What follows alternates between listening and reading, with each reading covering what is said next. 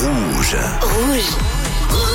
En mode Coupe du Monde de football. Bonjour à toutes et à tous et bienvenue dans Ça tourne par rond, votre émission spéciale Coupe du Monde. Durant ces 30 minutes, c'est la promesse de l'émission. Nous vous proposerons des chroniques, des débats, des prises de position et même des jeux autour du football. Ce matin, sur lendemain de la défaite de la Natif face au Portugal, on fera un petit bilan du parcours de la Suisse. On vous demandera également si le mondial est terminé pour vous ou si vous allez continuer de regarder et éventuellement quelle est votre équipe de secours? Vous aurez la parole tout au long de l'émission comme chaque jour sur le WhatsApp de la radio et dans la rue grâce au micro-trottoir de Manon. On sollicitera également l'avis de nos chroniqueurs et puis évidemment on commencera doucement à se projeter sur les premiers quarts de finale de demain. On vous a réservé un joli programme alors ne bougez pas.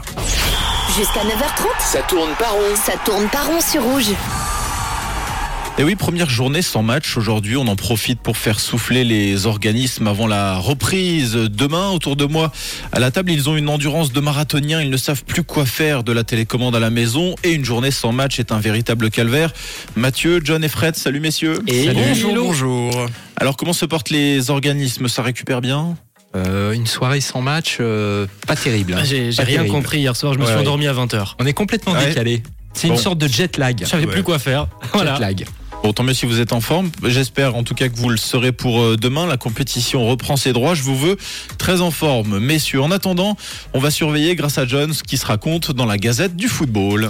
Et on a vu pour la deuxième fois d'affilée une Allemagne éliminée. Cette année, une équipe d'Allemagne qui tourne, qui marche moins bien depuis 2014 et son sacre au Brésil. Après sa sortie de route prématurée au Qatar, l'Allemagne devait régler plusieurs soucis en interne, des tensions qui étaient présentes même avant le premier match. Premier problème qui dure pour les joueurs, c'est qu'il y a deux blocs dans cette équipe, euh, deux blocs dans l'équipe. Il y a ceux qui jouent au Bayern Munich et les autres. Et, euh, et, certains joueurs ont même accusé le sélectionneur estampillé Bayern Munich d'être un peu trop proche des Bavarois qu'il connaît parfaitement puisqu'il les a dirigés. Ça a créé les premières tensions. Il devrait y avoir euh, quelques départs du côté allemand, comme par exemple le gardien Ter Stegen qui en a marre d'être la doublure euh, de Neuer. Et il trouve en plus qu'il joue bien mieux en club que Neuer, mais il est toujours remplaçant et il n'a pas grand, grand, grande miette pour cette Coupe du Monde. Il n'a pas joué euh, grand chose. Hansi Flick, lui, devrait ne pas quitter son poste de sélectionneur. hein. La fédération allemande a décidé de lui maintenir sa confiance à l'ancien coach du Bayern Munich euh, qui doit préparer cette équipe pour l'Euro qui arrive gentiment et qui sera du côté euh, allemand. Justement, il sera en Allemagne. Autre départ, autre moment émotion cette fois, ça se passe en Belgique. Une Belgique qui va aussi tourner une page, une belle page de la sélection avec le départ de Roberto Martinez. Il était sélectionneur des Diables Rouges depuis six ans. Maintenant, il a même amené sur le podium du football mondial la Belgique en terminant troisième de la Coupe du Monde en 2018. Un parcours un peu plus euh, chaotique cette année, mais une Belgique qui était aussi menée par son capitaine Eden Hazard, magnifique joueur aussi qui vit une période assez triste depuis son transfert à Madrid et ses blessures à répétition. Peu utilisé en club, euh, il, euh, il espérait pouvoir cartonner lors de cette Coupe du Monde, reprendre un peu de couleur, mais ça n'a pas forcément été le cas. Eden Hazard qui a donc décidé hier de mettre fin à sa carrière internationale avec un joli petit message sur les réseaux et beaucoup de, réactions assez émouvantes du côté de la Belgique. Et on termine avec cette euh, petite info qui nous vient du Pays de Galles. Depuis maintenant passé 60 ans, le Pays de Galles garde une petite tradition. Savez-vous ce que ça peut être? Tradition football? Une tradition pour le foot en tout cas. Euh, De, de jouer euh, sous. Peut-être que c'est ça, mais c'est pas. Ça a un rapport avec le poireau ou pas? Pas du tout. Euh, de, de jouer au foot avec un ballon de rugby. Non, non, bah écoutez, je vais, je vais vous donner la bonne réponse. Je pense, hein, depuis 60 ans, l'équipe nationale du Pays de Galles euh, ne fait pas les photos d'équipe comme tout le monde. Ils font des, des photos d'équipe euh, assez uniques. Ça fait depuis 1958, en tout cas, c'est les premières archives qu'on arrive à retrouver. Au lieu d'être euh, comme tout le monde, en, en deux rangées, ils sont parfois assis sur leur ballon. Ils sont parfois en une seule colonne, les 12 joueurs alignés. Ils sont parfois en 3-4 colonnes. Ils ont jamais été comme tout le monde. Et on savait pas trop d'où d'où venait cette tradition. On, on a pu avoir quelques mots d'un joueur, même Gareth Bale ne savait même pas trop pourquoi il faisait ça. Et c'est Joey Ledley, un ancien joueur de la sélection, qui nous a donné la réponse. Il, s'ag- il s'agit surtout euh, de perpétuer une tradition, de faire parler de l'équipe nationale. Au début, on n'y a pas vraiment réfléchi, mais peu à peu, on a constaté que les gens commençaient à le remarquer. C'était affreux. Alors, on a juste pensé qu'on ferait bien aussi de, de continuer cette tradition. Voilà pour euh, la petite anecdote assez Ça va insolite. bien avec euh, leur flegme et puis leur, Oui, leur côté un peu euh, ironique. oui. Le flegme que tu as très bien euh, traduit, le flegme britannique. Merci beaucoup euh, John. Il est l'heure d'ouvrir à présent le premier chapitre de notre émission. Un chapitre qui démarre, je vous préviens, sur les chapeaux de roue.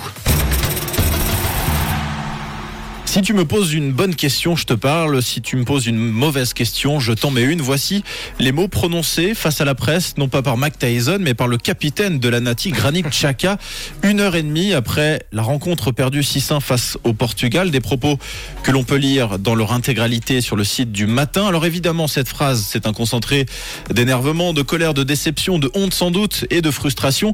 La frustration de quitter la compétition si tôt alors qu'on avait plein d'ambition. Néanmoins, messieurs, Passer la déception et la surprise de s'incliner sur un tel score, est-ce qu'on peut euh, vraiment dire que ce mondial est raté pour la Nati? Est-ce qu'on peut euh, tirer des enseignements quand même ou il vaut mieux euh, tirer un trait justement sur cette compétition? J'aimerais avoir votre avis. Alors de mon côté, je pense que malheureusement le, mondial est raté parce que c'est comme dans un film, hein, quand la quand la fin est, pas de bonne qualité, on a souvent tendance à se dire que bon voilà, on garde un goût amer de, de ce qu'on vient de voir. Et, et là c'est un fiasco. C'est pas la défaite, on a le droit de perdre, ça, il n'y a pas de débat. Euh, mais là, c'est vraiment euh, la manière et le fiasco euh, de, de, ce, de ce huitième de finale. Donc pour moi, clairement, le, le mondial est raté. Donc toi, tu retiendras le huitième de, de finale sur les quatre matchs, les quatre matchs pardon, qu'a disputé la Nati. Ah oui, là, là, franchement, quand je me souviendrai de ce mondial pour la Suisse, hmm. immédiatement me viendra justement le, le match contre, contre le, Portugal. C'est une question de point de vue, je pense. Bah, je rejoins un peu Fred dans le sens où effectivement la fin est horrible et que si c'était arrivé d'abord et puis bon finalement euh, terminer sur une mauvaise note ça c'est vrai que ça change un peu la donne. Pour autant moi euh, j'ai détesté le dernier épisode de Game of Thrones et je suis complètement fan de la série. Ce que je veux dire par là c'est que pour moi là un mondial raté désolé. C'est l'Espagne qui sort euh, éliminé en huitième contre le Maroc. Ça va être l'Allemagne qui sort dès le premier tour. Moi je pense quand même que je retiens que la Suisse ne sort encore pas au premier tour alors qu'elle avait un premier tour super relevé avec mm. le Cameroun la Serbie le Brésil. C'est passé en huitième de finale très honnêtement. J'avais pas une grande assurance avant le début du mondial. Ça termine en huitième de finale. Une fois de plus, l'équipe s'est imposée, s'est qualifiée, fait partie des 16 meilleures équipes du monde. Euh, Je suis pas certain que si on regarde la taille du pays, les infra... enfin voilà. Donc euh, on est largement en surperformance. Par contre, on termine par une volée et bah, ça laisse un goût amer, c'est sûr. Alors justement, n'hésitez pas vous aussi à nous euh, partager vos impressions, vous, nous, dire un peu ce que vous allez retenir de, de ce mondial pour euh, pour la Suisse. En attendant, on va écouter un peu les témoignages de la rue puisque Manon justement est allé dans la rue pour vous demander ce que vous pensiez de ce mondial. Est-ce que vous étiez satisfait de ce parcours ou au contraire un peu déçu On écoute pêle-mêle les réactions. Pour moi, ils ont complètement loupé les huitièmes. Hein. Ils auraient pu mieux faire et tout. Oui, très content. Mais malheureusement, bah, ils sont tombés sur un peu plus fort et puis voilà quoi. Je pense que ça reste une réussite malgré tout, étant donné qu'ils ont réussi à se qualifier euh, en huitième et c'est déjà un parcours qui est franchement pas mal. Non, ils ont fait une bonne Coupe du Monde, mais le choix tactique lors du dernier match, c'était une catastrophe. Bon, je crois qu'ils ont réussi. Quoi. On est quand même que la Suisse. Je crois que déjà se qualifier déjà pour un tournoi final, on est content. Ça se produit régulièrement maintenant. Puis on passe régulièrement le, les poules, comme on dit. Malheureusement, ben voilà, on pensait au quart final comme pendant l'Euro. Voilà, un faux pas, ça arrive quoi. Puis Bon, au final, euh, c'est un peu vos arguments qu'on a réentendus euh, au travers de ce micro-trottoir. John, tu voulais réagir par rapport à ça? Alors pour moi, l'objectif euh, est atteint. Parce que je pense que le principal objectif était de se qualifier en huitième. Après la manière, j'ai pas trouvé l'équipe de Suisse très très surprenante pendant cette Coupe du Monde. Je retiendrai seulement le match contre la Serbie. Pour moi, le Cameroun, on est, on a on n'a pas vraiment joué à 90 minutes. Le mmh. Brésil, on a essayé un style de jeu qui n'était pas forcément favorable pour nous. Puis le Portugal, c'était totalement la déroute. Je retiendrai moi ce match contre la Serbie où on a vraiment donné nos tripes et c'était un peu le seul match où on l'a fait, je trouve. Ouais, bon, bah écoutez, on continuera d'en parler justement dans cette euh, seconde émission et on vous demandera également euh, si vous allez continuer de regarder ce mondial ou si euh, l'élimination de la Suisse rime en quelque sorte avec fin du mondial pour vous. On va continuer d'en parler dans cette seconde partie d'émission et puis en attendant, on fait une petite pause musicale. Jusqu'à 9h30, ça tourne par rond. Ça tourne par rond sur Rouge.